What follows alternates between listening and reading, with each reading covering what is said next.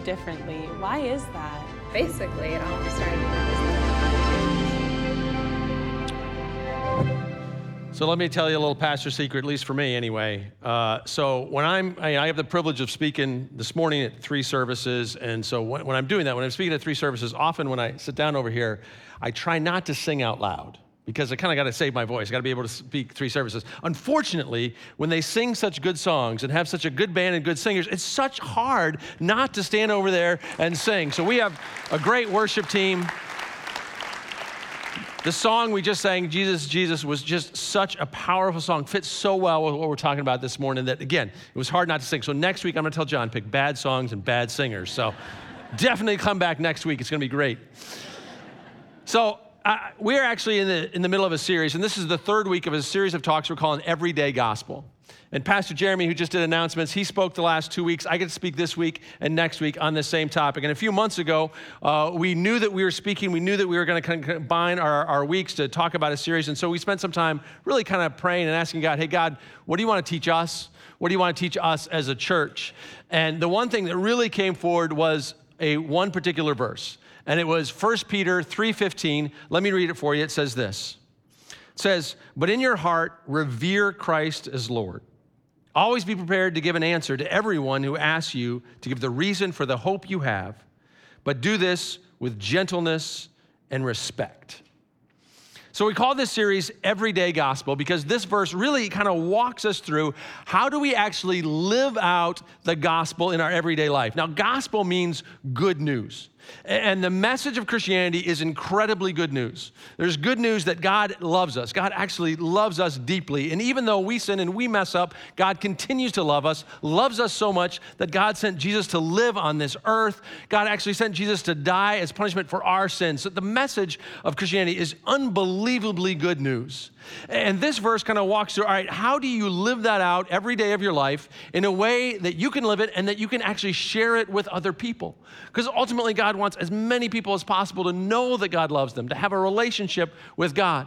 In the last couple weeks, Jeremy kind of talked through the first parts of this verse. And this verse starts with the phrase, revere Christ as Lord powerful powerful words. It says hey this whole thing starts with revering christ. It starts with understanding and appreciating and standing in awe of who christ is. When we truly understand these ideas that God loves us, that Jesus actually came here, when we truly understand what Jesus did, coming down from heaven, God coming down to be on earth, when we truly understand that God did that for us, God actually loves each and every one of us, when we truly understand that, the only option is to really stand back in awe. To just be in, wow, this is who God is. This is what God has done for me. This is who Christ is. This is what Jesus did for me. You can't help but just stand back in awe. And then the next step of this verse is once, if you understand that, if you understand that, if you made Christ number one in your life because you understand who he is, if you understand that, that what happens then after that is our life changes.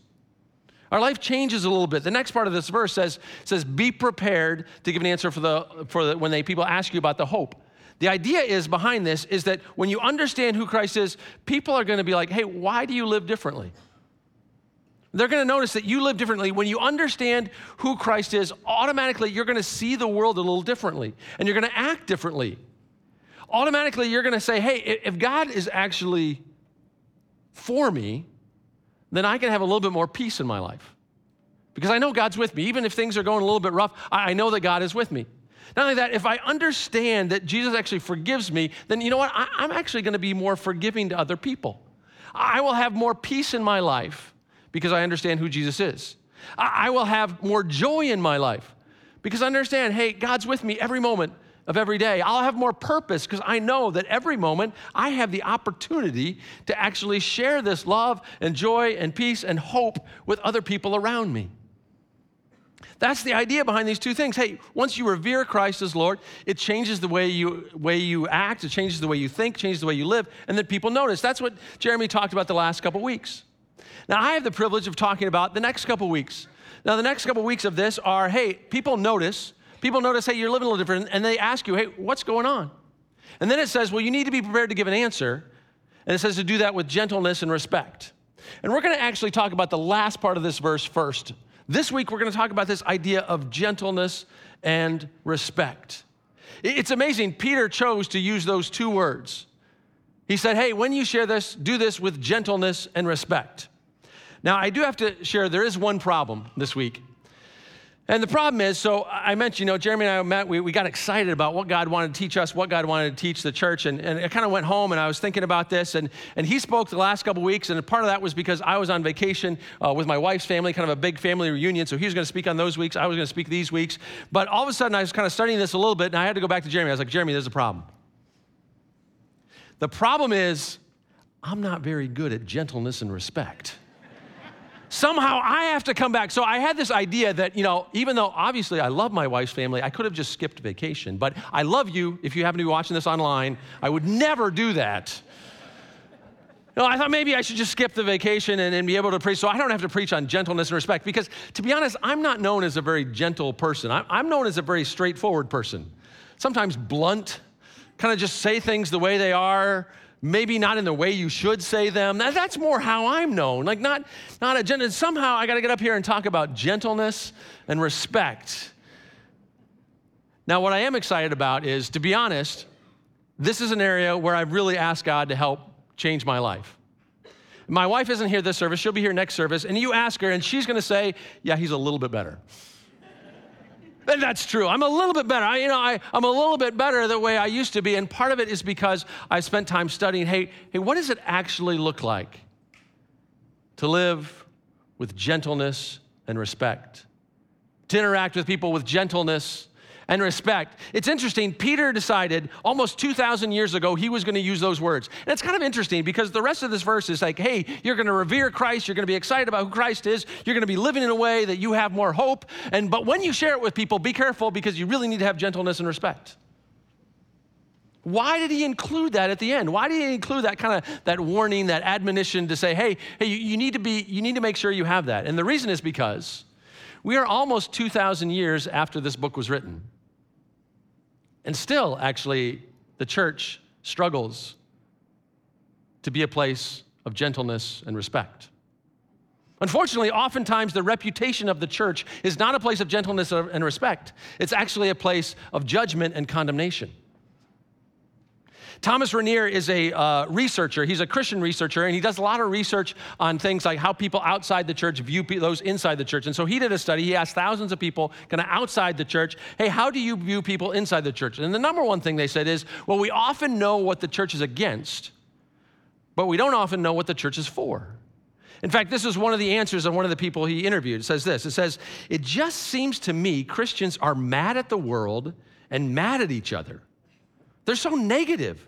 They seem unhappy. This person went on to say, I have no desire to be like them and stay upset all the time.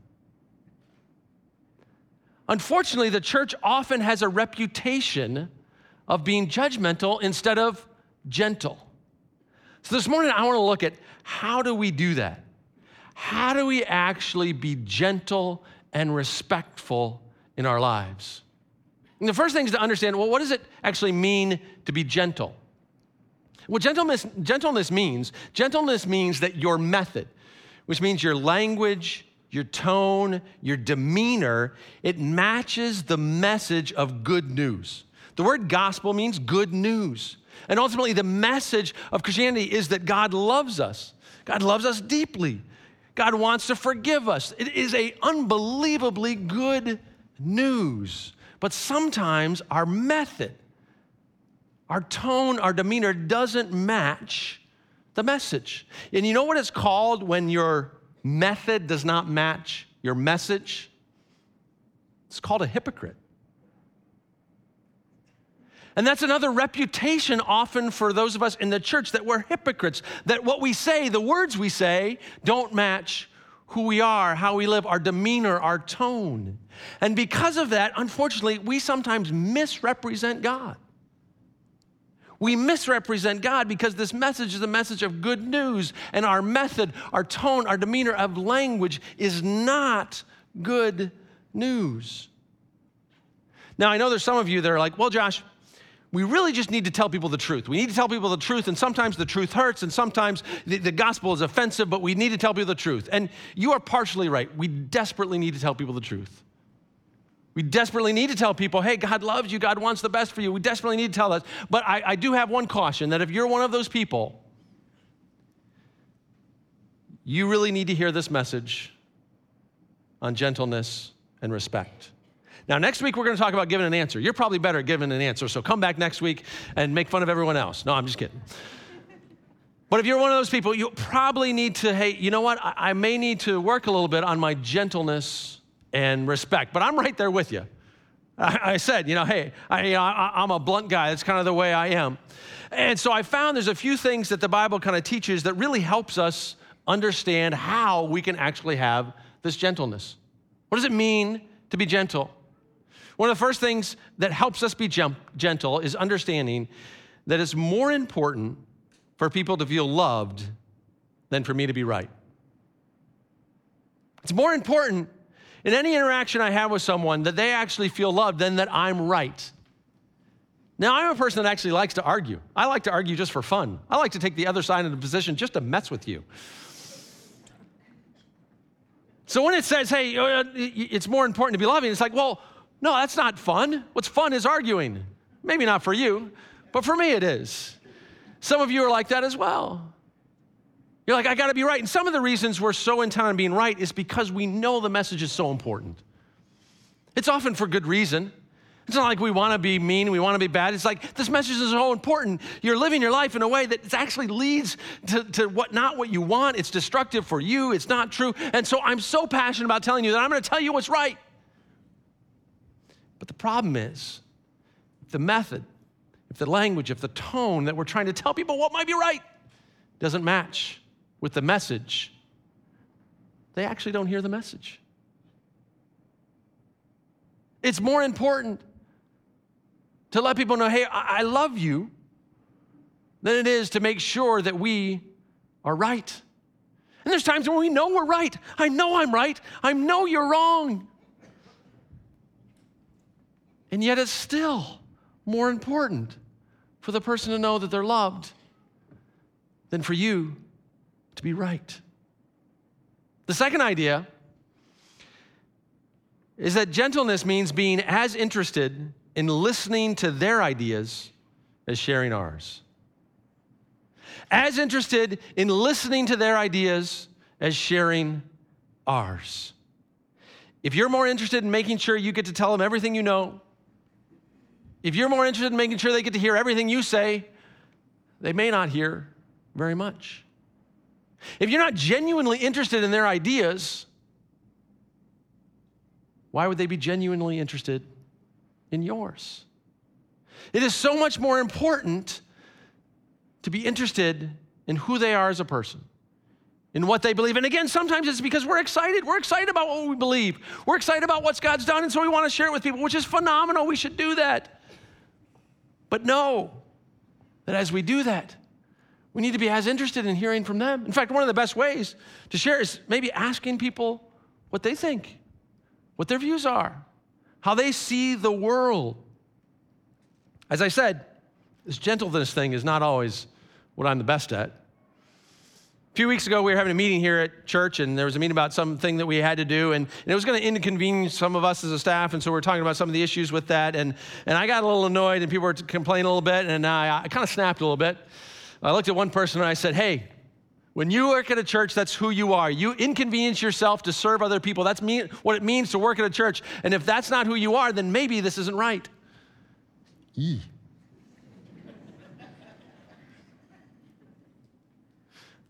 I had to get together with that person later in the afternoon and be like, hey, man, I'm sorry.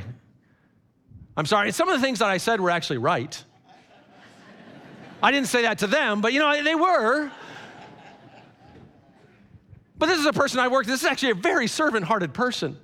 And they had some legitimate ideas that I wasn't listening to because I needed to tell them what I needed to tell them. And ultimately, I had to say, hey, man, I'm sorry. I'm sorry for the way I talked about that. That wasn't right. That wasn't okay. And they said, Hey, don't worry. It didn't bother me. I, I know who you are.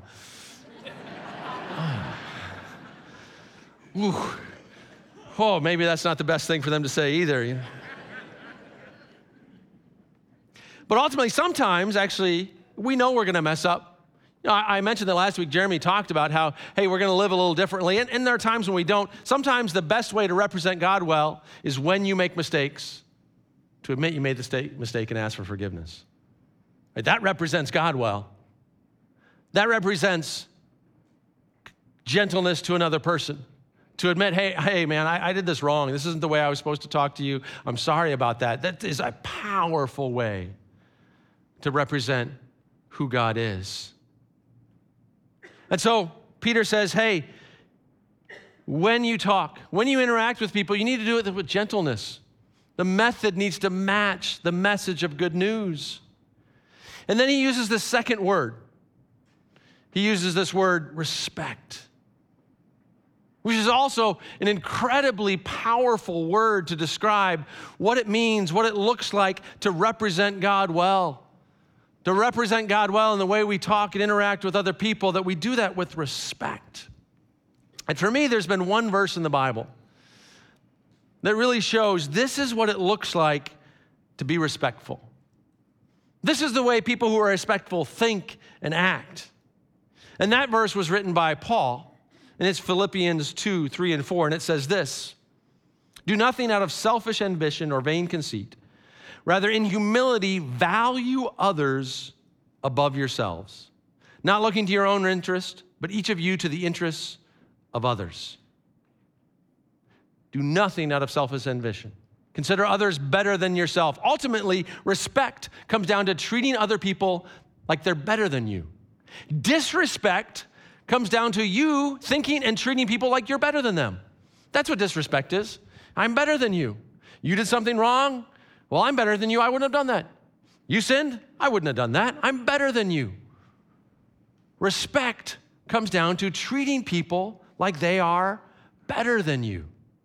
And the Bible says we need to do this even if people are actively trying to harm us. Like Jesus said, love your enemies. An enemy is someone who's actively trying to harm you, do bad to you, mess with you at work, undercut you. That's what an enemy is. And Jesus said, hey, love them. Even people are actively, actively trying to harm you, you're supposed to treat them like they're better than you. Wow. Unfortunately, one of the reasons the church has struggled with this was we have a hard time doing that.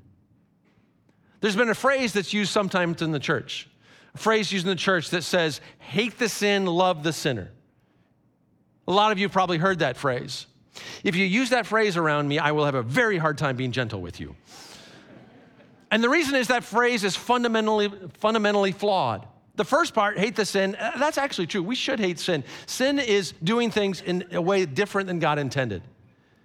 And God always wants the best for us, and sin is just doing things that aren't in the best interest for us the way God created. it. That's what sin is. We should hate that. The problem is that second phrase that says, love the sinner.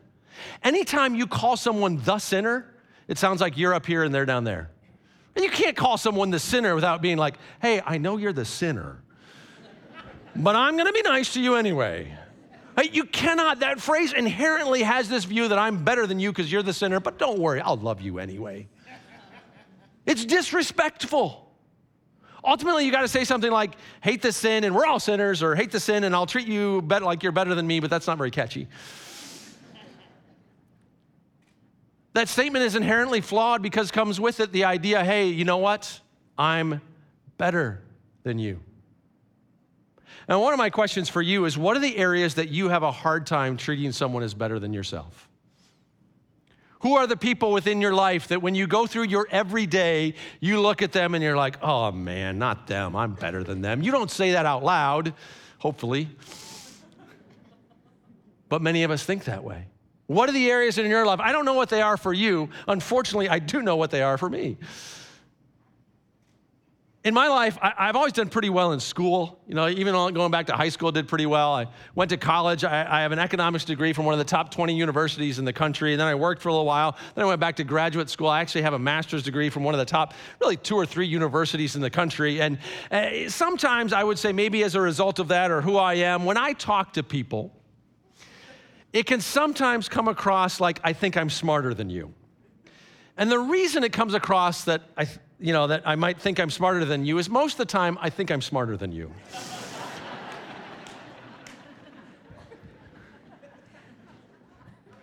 And the truth is, we have that for all of us. It may not be that you think you're smarter, but maybe it thinks that you don't sin as much, or you wouldn't sin the way that other person does. I mean, I can't believe they did that.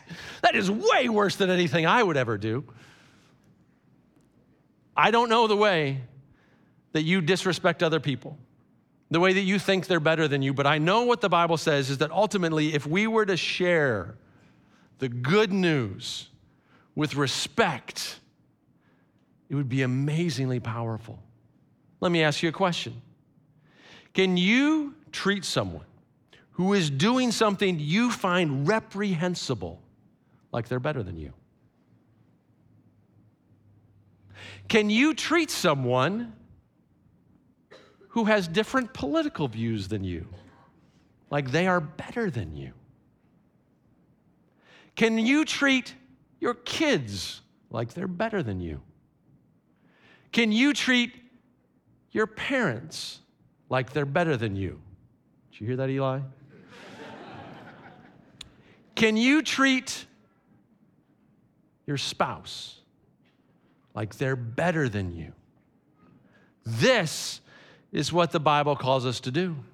Can you share your faith with someone who doesn't like it, disagrees with you, and thinks you're wrong? like they are better than you. That is what this passage calls us to do. It calls us to see everyone around us like they are better than us. Do you know who did this the very best in the history of the world? A guy you may have heard of. His name's Jesus. This passage starts with the idea revere Christ, and it always comes back to that every week. If we understand who Christ is, he was the God, he was all knowing, all powerful, and he came down to live on earth. And he never sinned, he never made a mistake. And yet, when he was here on earth, people who were messing up his world were drawn to him because he treated them with gentleness and respect. Think of the story of the woman. There's a story in John chapter 8 of a woman who was caught in adultery. She was caught red handed. She was guilty. She was pulled out onto the street. There were a mob of people who wanted to stone her because she was guilty. Jesus goes into that area and he says, Okay, okay, you can go ahead and throw a stone as long as you've never sinned. People drop their stones. Everyone in that mob thought they were better than that woman. I'm better than you. You're messing up. I'm better than you. So I get to stone you. There was only one person who legitimately could have thrown a stone at that woman. Who was that person? Jesus. He was the one person that had never sinned. And she was messing up his world that he had created. He had every right to be, I'm going to throw. No, he treated her with gentleness and respect. Because of that, her life was transformed. She's like, I'll follow this guy. Can you believe who he is and how he treated me so different than everyone else? This just wasn't just an isolated incident. Think about the Samaritan woman. There's another story where Jesus is at a well, middle of the day, it's hot out. This woman comes to the well. It's an odd time to come to the well. Most people would come in the morning when it's early. She comes later in the day. Turns out she's kind of an outcast in her community. Not only that, she's a Samaritan woman, which is kind of a lower type, she's kind of a half breed of a person. Jesus is a Jewish man. A Jewish man is not supposed to talk to a Samaritan woman because a Jewish man is better than a Samaritan woman in that society.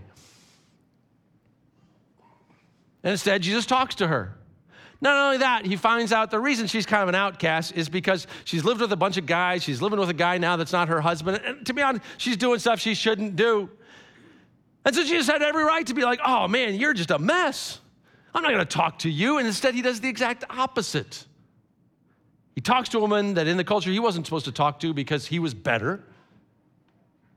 He shares with her and he talks to her in a way that she's so excited about who he is. She gets so excited, she goes and tells her entire town, hey, look at who this guy is. Look at how he treated me. Look at what he did. Look at how he interacted with me. He interacted with me with a way different than anyone else in this town because he treated her with gentleness and respect. We have such an amazing opportunity to share the good news that God loves us so much with people every single day. And the truth is, this topic is something BlackRock does very well. Jeremy mentioned that 58 people came. Most of the people, you know why they came? Because you invited them. They, you did just what this verse says. You were living in such a way, and they're like, hey, what's going on? And they're like, well, I have this faith, and I, I, I have this thing. Maybe you should come visit my church. And so they come. Many of us here, we do this really well. You show gentleness and respect, but just imagine what God has planned for us. I mean, every single one of us probably can do this better. I've shared openly, boy, I can do this a lot better.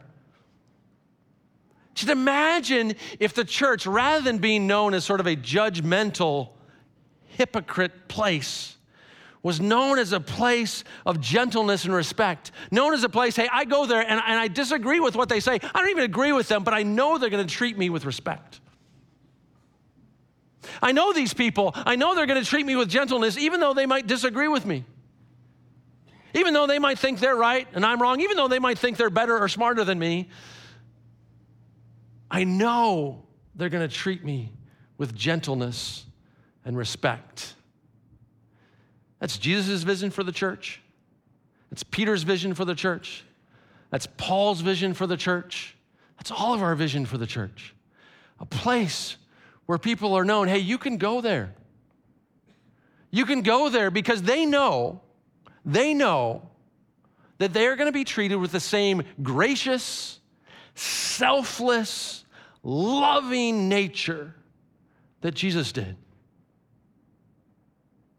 I'm going to ask you all to go ahead and just stand. We're going to take a moment. And what I'd like to do is just give you a moment, just between you and God, that you can take a moment and you can say, Hey, God, maybe I'm sorry for the way I haven't been as gentle and respectful as I can. Maybe God's brought someone to mind Maybe God brought someone to mind that you're like, you know what? I need to reach out and go talk to that person. So I'm going to give you a moment. I'm going to be quiet. And I'm going to close this service with a prayer thanking God for how gentle and respectful He is to all of us. Take this moment between you and God.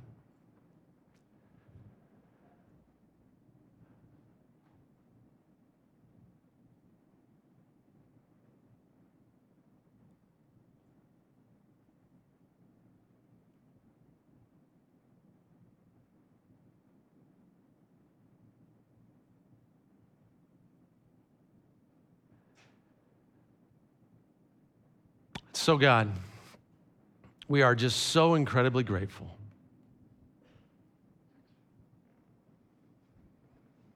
We are so in awe of who you are.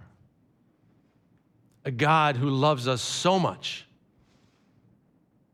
You sent your own son, Jesus, to live on this earth, to come down and spend time with people who are actively messing up his world and he came down here with such a love, a gentleness, and respect that people were drawn to him. God, I pray that you would help us to be even more in awe, to revere Christ even more, so that when we see someone, whether it's someone we like, someone we dislike, someone who's actively trying to harm us, we can treat them with the gentleness and respect that you treated us. God, we know it's not easy. I know there's people here in this, in, in, that are in here today that have some tough situations they're going through, that have some really tough people in their lives. And so, God, I pray specifically for those. I pray specifically for those who are going through some tough situations, who have some tough, tough relational issues going on, where it is so hard to treat people with gentleness and respect. We pray that you would give them a special infusion of your grace, of your peace, and your joy. And so, what comes out of their mouth, is the gentleness and respect that you have treated us with. Again, God, we stand in awe of who you are and what you've done for us. We pray this in Jesus' name. Amen. We want to thank you for watching and listening to our sermons online, and we hope that uh, you will be inspired to live more like Jesus through these. Please check out blackrock.org for more information about our church. Know that you can subscribe to our podcast on iTunes. And also uh, know that you can give uh, to BlackRock and to our ministry through PushPay, through our mobile app, and on our website. Your uh, donations and your support of our ministry allows us to have uh, these videos online and for us to impact our community.